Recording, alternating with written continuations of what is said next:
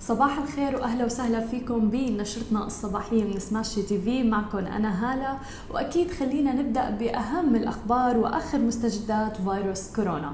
آه خليني أعطيكم لمحة سريعة عن الأرقام حول العالم عن عدد الإصابات والوفيات بفيروس كورونا. قبل ما نبدأ بأخبارنا اليوم آه عدد حالات الإصابة للأسف حول العالم وصلت لأكثر من مليون و900 ألف حالة إصابة بينما عدد حالات الوفاة فوصلت لأكثر من 119 ألف حالة وفاة.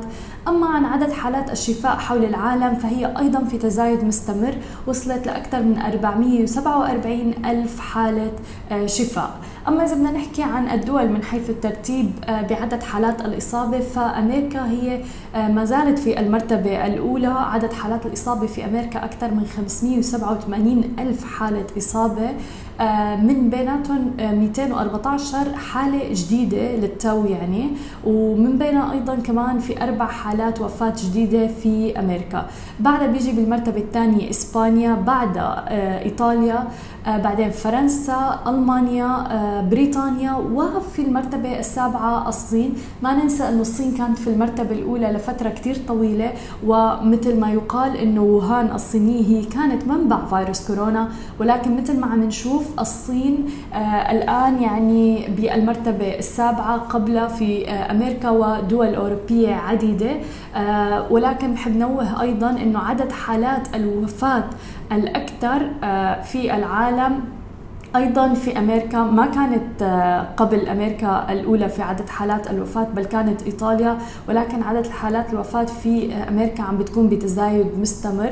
لذلك ضرورة احتواء التفشي فيروس كورونا في أمريكا مهم جدا بالوقت الحالي. وأيضا في 89 إصابة جديدة في الصين. هدول الإصابات الجداد قالت الصين إنه من الناس اللي جايين من الخارج ولكن عدد حالات الوفاة في الصين أيضا فينا نقول عندنا على خط أفقي إلى حد ما 3341 عدد حالات الشفاء في الصين هي الأعلى في العالم وبعدها بيجي إسبانيا في الصين 77 ألف حالة شفاء في إسبانيا 64 ألف حالة شفاء وطبعا أيضا ألمانيا 64 ألف حالة شفاء وهذا بدل على القطاع الصحي بهي الدول. قد قوي قد قادر على أيضا معالجه الأفراد واحتواء المرض بأسرع وقت ممكن.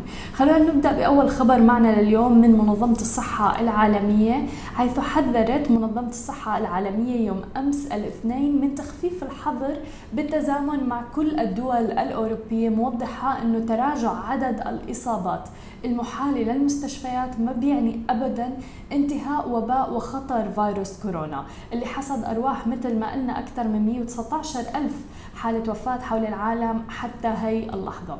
وأعلنت منظمة الصحة العالمية إنه وقف انتشار وباء كوفيد 19 بشكل كامل رح يتطلب بشكل أساسي لقاح مشيرة إلى أنه الفيروس كورونا المستجد أكثر فتكا بعشر مرات من فيروس الإنفلونزا H1N1 اللي ظهر بنهاية شهر مارس بعام 2009 في المكسيك.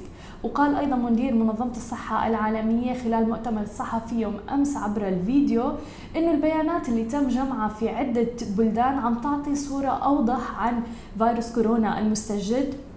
عن سلوكه عن طريقة وقفه وغيرها وبيعرفوا إنه كوفيد 19 بينتشر بشكل كتير سريع. وبيعرفوا أيضا إنه هو فتاك وهي الأمور اللي عم بيستدلوا عليها من طريقة سلوكه من الإصابات اللي عم بيشوفوها حول العالم. ومثل ما حكينا هو أكثر خطورة بعشر مرات من وباء الإنفلونزا اللي ظهر عام 2009 لذلك دعا مدير منظمة الصحة العالمية إلى رفع الحجر الصحي في العالم ببطء شديد.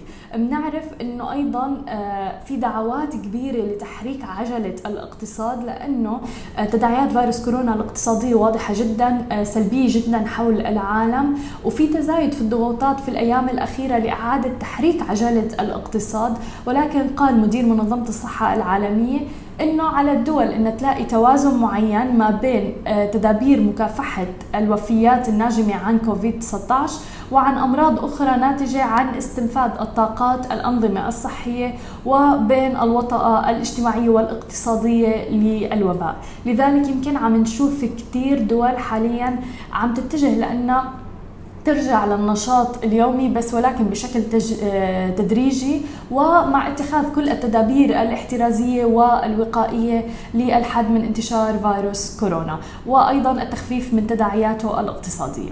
مثل ما حكينا أنه أعلنت منظمة الصحة العالمية أنه آه، لوقف انتشار وباء فيروس كورونا لابد من لقاح وهذا بينقلنا لخبرنا الثاني من الصين.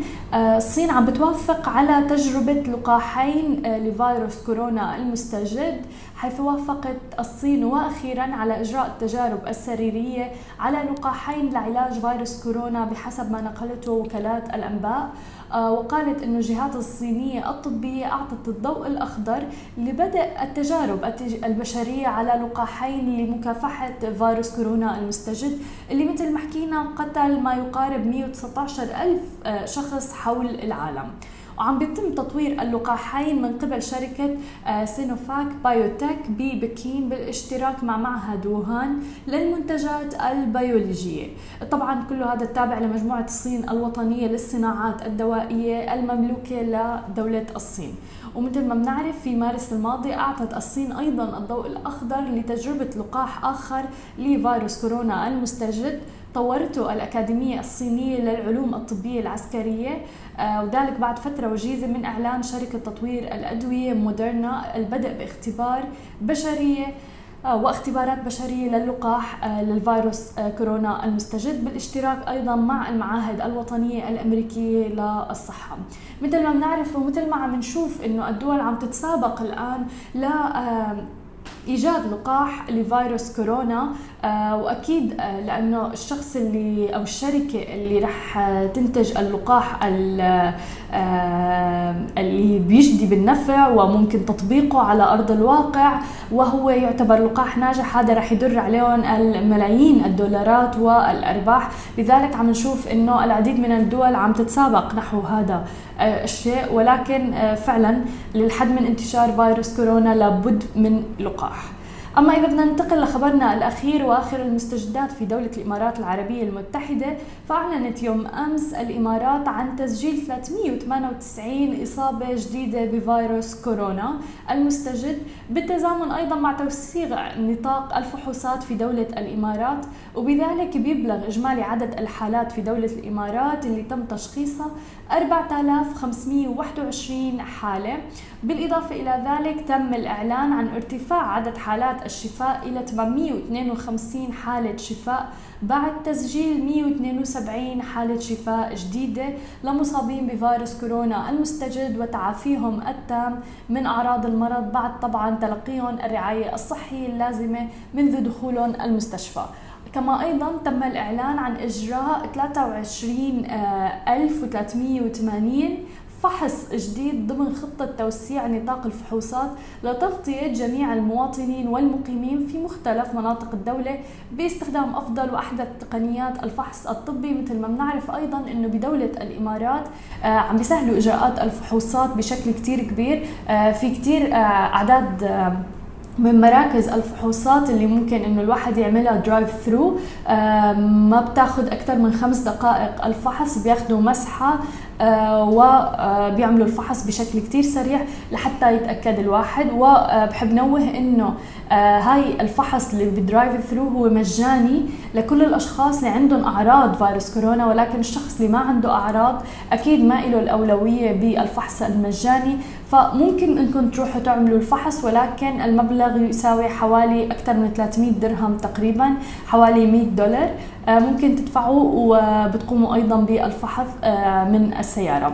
آه، بالإضافة إلى ذلك بحب نوه أيضا أنه أيضا تم الإعلان يوم أمس أنه أعلنت الهيئة الاتحادية للهوية والجنسية عن اعتبار إقامة الوافدين سواء كانوا متواجدين بالدولة أو خارج دولة الإمارات أنه إقامتهم سارية المفعول رح تكون حتى نهاية ديسمبر من عام 2020 إذا يعني إقامتكم انتهت من اعتبروا 1 مارس 2020 ف كل الإقامات جميع بطاقات الهوية المنتهية بالأول من مارس 2020 رح تعتبر سارية المفعول حتى ديسمبر آه، من هي السنة. مبادرات جدا حلوة من دولة الإمارات وتحديدا للمقيمين اللي عايشين فيها آه، بدول أخرى بالخارج للأسف عم بيتخلصوا من آه، المقيمين أو هم عبء عليهم. ولكن دول المنطقة العربية عم نشوف كيف عم يتعاملوا مع الموضوع بطريقة جدا رائعة.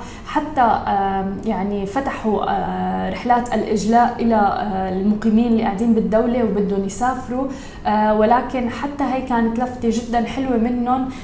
حطوا ستيكر على التذاكر تبعهم بإنه آه، سنراكم قريبا إنه مع السلامة وسنراكم قريبا. يعني لفتة حلوة منهم إنه دائما في الوضع الإنساني المشاعر الإنسانية واضحة. وتقدير الأشخاص سواء كانوا مقيمين أو مواطنين أو حتى زوار في الدولة. هذا اللي بيرفع من شأن الدولة أكيد ومن اقتصادها ومن السياحة لأنه تعتبر فعلا آه، بلد لجذب السياح والاستثمارات وغيرها. هاي كانت كل أخبارنا الصباحية لليوم. أكيد ما تنسوا تتابعونا على كل مواقع التواصل الاجتماعي الخاصة بسماشي تي في. تسمعوا البودكاست وتنزلوا ال application تبعنا. نهاركم سعيد.